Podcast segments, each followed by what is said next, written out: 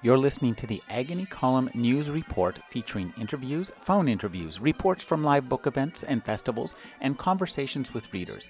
You can find additional news, interviews, book reviews, and more five days a week at the Agony Column website at trashotron.com slash agony.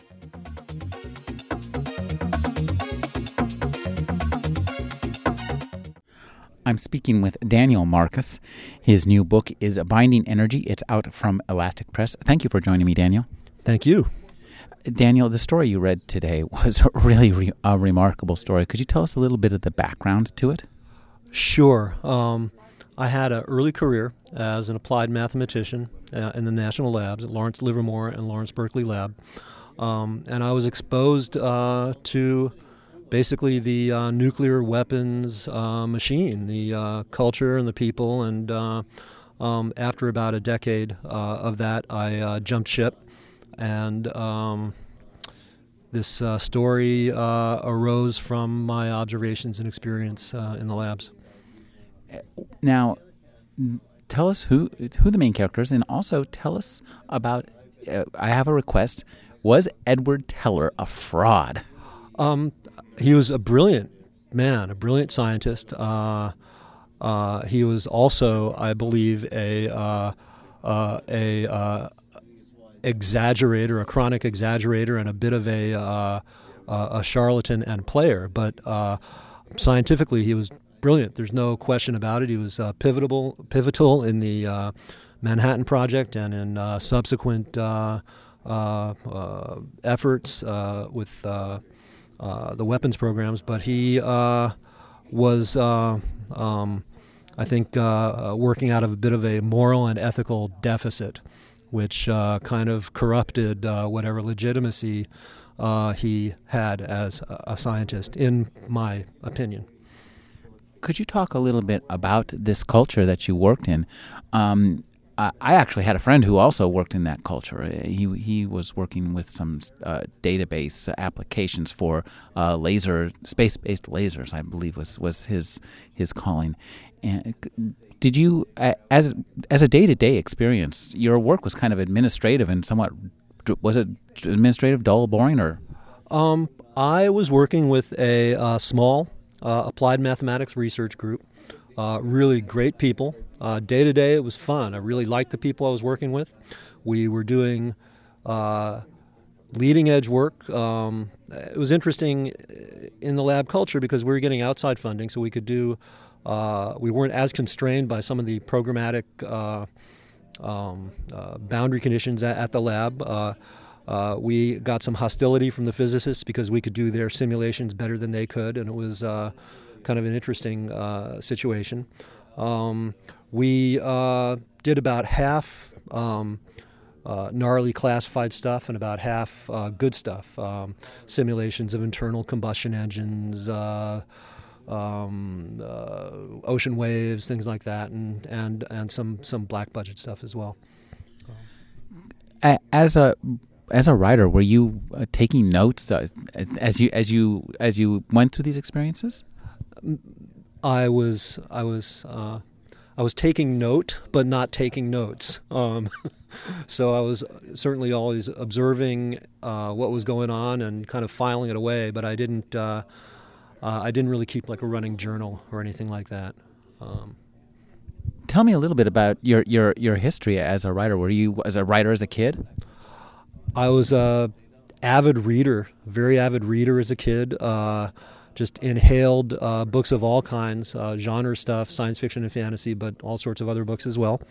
Um, and wrote a few really terrible stories as a teenager and, and, a, and a, a young man, and then uh, got diverted, had a brief career as a musician, went back to school, and then in late in grad school, in about the last year of my uh, PhD program, I started writing stories again because I was just I wanted to exercise different muscles than those that were being exercised by the uh, the mathematics work, and uh, um, I just haven't stopped.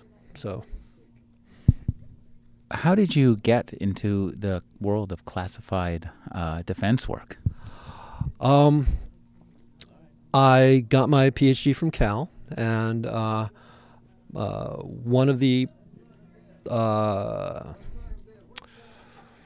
one of the professors there who was on my thesis committee had a student who had started an applied math research group to uh, figure out how to do better simulations, better numerical simulations of very uh, strong shock fronts, like you might find in nuclear explosions. So uh, I was looking for a postdoc, and I started talking to these guys, and I ended up uh, doing a postdoc with them, and the postdoc segued to a staff position, and I was there for about 10 years. Um, and uh, as I said before, it's a really great bunch of folks, and the work was really interesting, and uh, um, uh, ethically challenging for me, but um, there was always the uh, kind of rationalization that we were doing sort of the creepy stuff uh, in order to pay the rent so that we could do stuff that was uh, a little uh, more benign, uh, which had a certain element of truth to it, but not a whole lot. Uh, your stories cover a much wider variety than, than your background, and I'd like to ask you. You have some really fascinating stories about uh, virtual reality, uh, and you you take it into directions that I think focus on the characters more, which I think is a, uh, a hallmark of your fiction. You have the genre tropes are there, and you know them really well, but you really like to focus on the people, don't you? Oh, absolutely, yeah. And well, well, tell me about some of the people that you that you create, uh, the characters that you create, and how you choose the genre trope that you're going to use to examine that character. Wow, that's a that's an interesting question. Uh, I'm not sure that I choose the trope; it kind of chooses me. Um, I'm as a writer and, and, as a person, as a reader. Uh, also, I'm interested in characters who are in um, under duress in some way or another, who are challenged uh, or in difficult situations or uh, who themselves live under perhaps some moral ambiguity. And uh, uh it's those kinds of tensions really drive the kind of stories that I like to write. And the genre stuff kind of comes in obliquely. I think it's because I was so uh, immersed with the, the literature as, as a, a, kid and as a young man, it seems just sort of hardwired into my DNA. So the tropes just uh, kind of uh, emerge.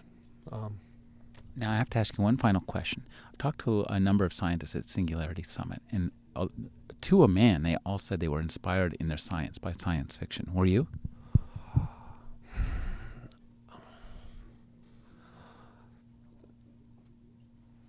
When I was a kid, I really wanted to be a nuclear physicist. Uh, uh, but as a well, no, you know, as a as a professional working scientist, when I was doing that, um,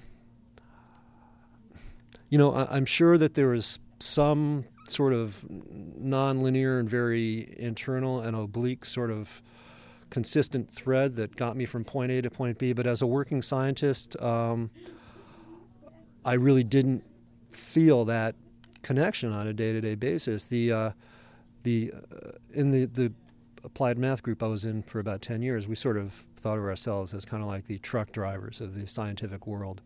Um, the physicists didn't like us because uh, we weren't physicists, and they're a very clannish bunch. The real mathematicians hated us because we didn't prove theorems. You know, we just sort of uh, uh, got stuff done. Uh, so it was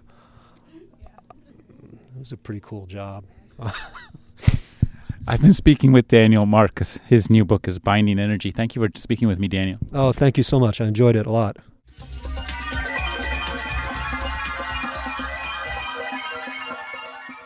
You're listening to the Agony Column News Report featuring interviews, phone interviews, reports from live book events and festivals, and conversations with readers. You can find additional news, interviews, book reviews, and more five days a week at the Agony Column website at trashotron.com slash agony.